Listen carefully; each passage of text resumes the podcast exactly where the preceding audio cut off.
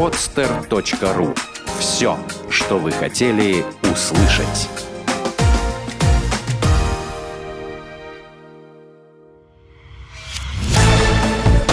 «Экономика» с Кириллом Родионовым.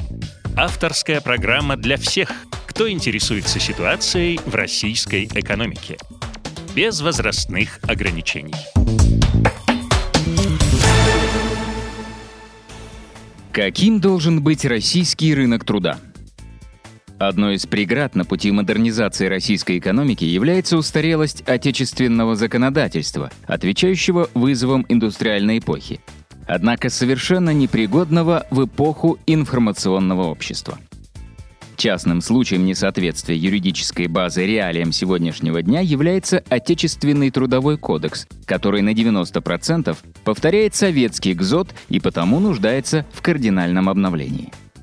Надо сказать, что российский рынок труда сложился в последнем десятилетии прошлого века. На старте рыночных реформ в обществе царил страх перед перспективой взрывного роста безработицы и связанных с этим социально-политических потрясений. Специалистам казалось, что во время постсоциалистического кризиса безработица достигнет уровня в 25%, который наблюдался в США в период Великой депрессии. Однако апокалиптическим предсказаниям не суждено было сбыться. Несмотря на глубокий экономический спад, составивший 43% валового внутреннего продукта, в течение всего пореформенного периода безработица не поднималась выше 13%, в то время как в странах Восточной Европы этот показатель колебался возле отметки в 20%. Причиной стабилизации безработицы на относительно низком уровне стал тот факт, что директора промышленных предприятий, столкнувшись с падением объема производства, сокращали издержки не с помощью пропорционального высвобождения персонала, а через урезание зарплаты и использование механизма вынужденных отпусков. Применение таких методов способствовало некоторому смягчению социальной напряженности, однако препятствовало выправлению структурных деформаций в экономике.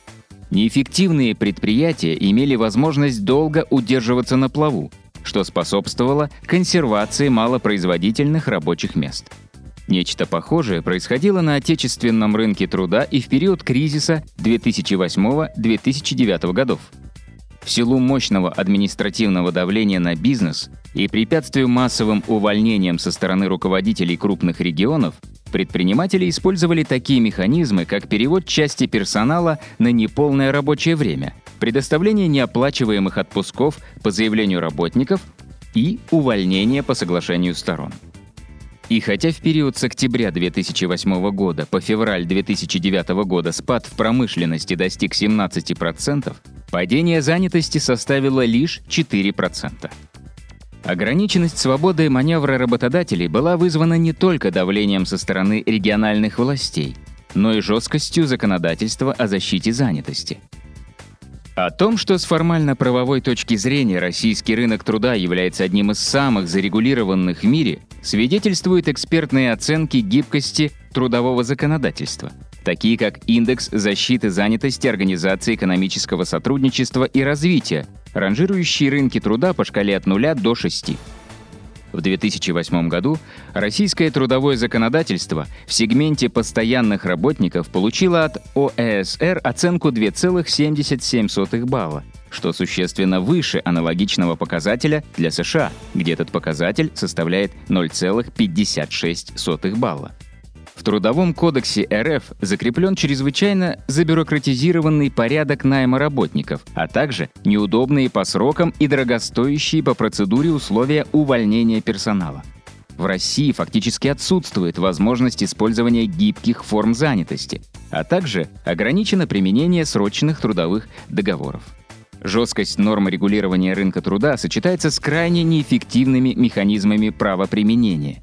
Несмотря на мощнейший бюрократический пресс, взаимоотношения работодателя и работника не соответствуют юридическим нормам, и широко распространенные случаи увольнения работника по его же собственному желанию – яркий тому пример.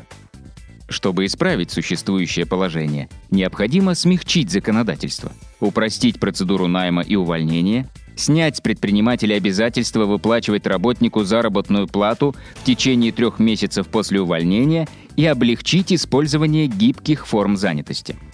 При этом работник вовсе не станет абсолютно беззащитным перед стихией рынка. Обязательства по выплате пособий могут перейти от работодателя к государству. Именно такой порядок существует в большинстве англосаксонских стран.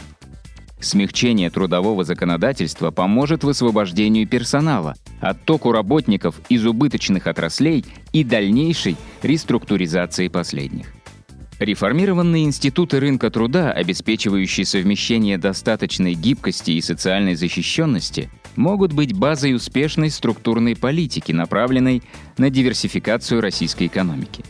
Другими ее компонентами должны будут стать стимулирование конкуренции, снижение административных барьеров и территориальное перераспределение рабочей силы. Все вместе это будет способствовать повышению производительности труда и конкурентоспособности отечественных товаров и услуг на мировых рынках.